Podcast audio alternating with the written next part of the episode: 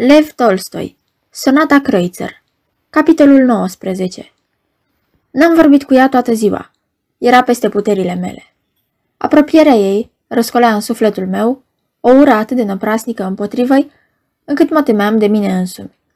La masă m-a întrebat în prezența copiilor când plec. Trebuia să plec în județ ca să iau parte la sesiunea Zemțvei, care urma să aibă loc săptămâna viitoare. I-am spus ziua când hotărâsem să plec. M-a întrebat dacă n-am nevoie de ceva pentru drum. Nu i-am răspuns nimic.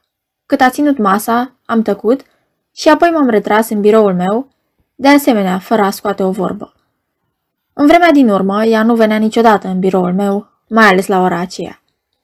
M-am trântit pe sofaua din birou și stam întins, fierbând de mânie. Deodată aud pașii ei atât de cunoscuți.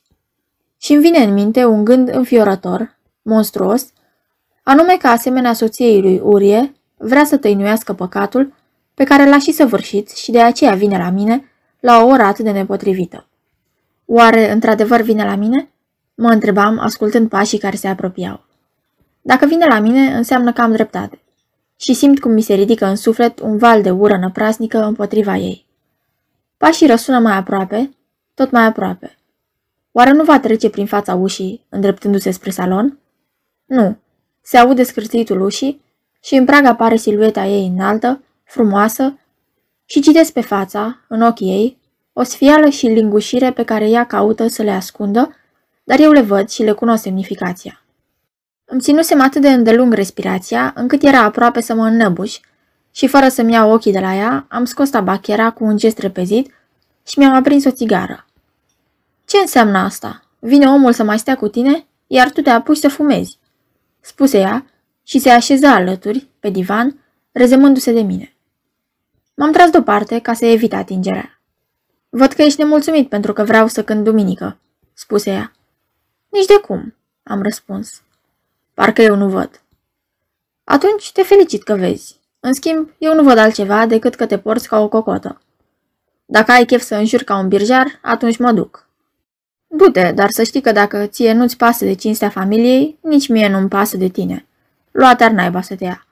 Dar la cinstea familiei țin. Dar ce? Ce vrei să spui? Cară-te, pentru Dumnezeu. Cară-te. Nu știu dacă se prefăcea că nu pricepe despre ce e vorba, ori într-adevăr nu pricepea. În orice caz, luă un aer de femeie jignită și supărată.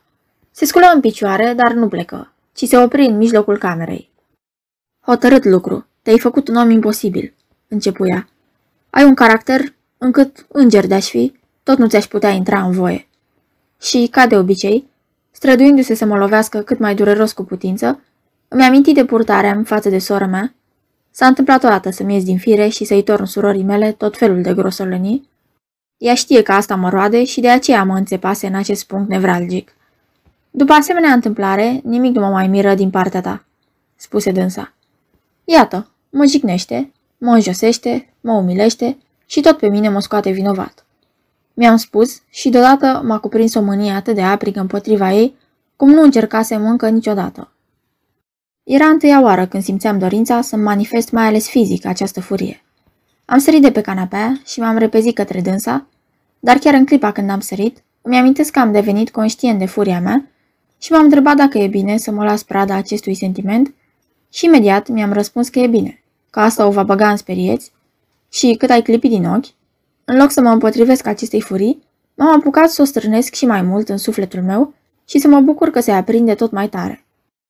Care-te sau te omor? Am răgnit, apropiindu-mă de ea și apucând-o de mână. Rostind acestea, am întărit în adins intonația de mânie din glasul meu. Se vede că aveam o figură fioroasă, deoarece o cuprinse o asemenea frică, încât nici măcar n-a avut puterea să plece, ci spuse doar atât. Vasia, vină-ți în fire, ce cu tine? Pleacă! Am răgnit și mai tare. Numai tu reușești să mă aduci în halul ăsta de turbare. Nu mai răspunde mine. Dând frâu liber purtării mele, mă lăsam îmbătat de ea și mă simțeam îmboldit să fac ceva cu totul neobișnuit, ceva care se arate că, sub impulsul acestei turbări, îmi pierduse orice măsură. Grozav aș fi vrut să o bat, să o ucid, dar știam că nu se cade și de aceea, ca să dau totuși curs turbării mele, am apucat tamponul de pe birou și, răgnind din nou, pleacă, l-am azvârlit pe podea lângă dânsa. Am țintit din adins alături. Atunci dădu să iasă din odaie, dar se opri în pragul ușii.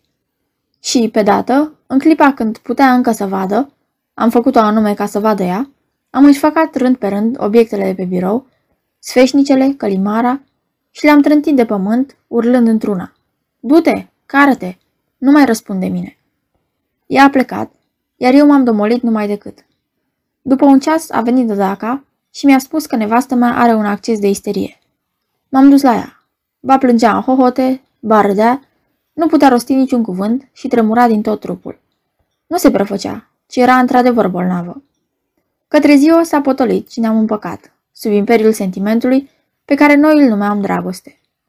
Dimineața, după împăcare, când i-am mărturisit că eram gelos pe Truhacevski, nu s-a simțit cât de puțin stânjenită și a început să râdă cât se poate de firesc.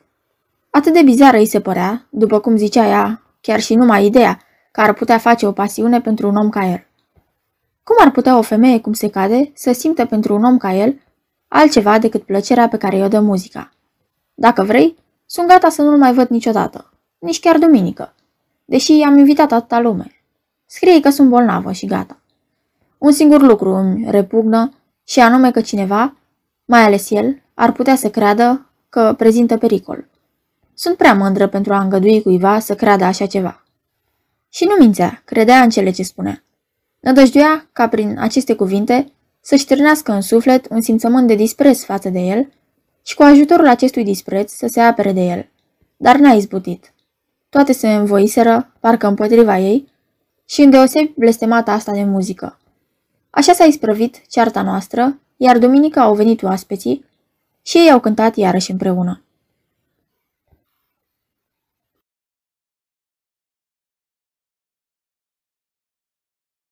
Aceasta este o înregistrare Cărțiaudio.eu.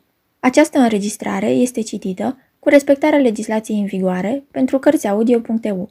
Copierea, repostarea, multiplicarea, vânzarea, închirierea și sau difuzarea publică a acestei înregistrări, fără acordul scris al Cărțiaudio.eu, constituie infracțiune și se pedepsește conform legilor în vigoare.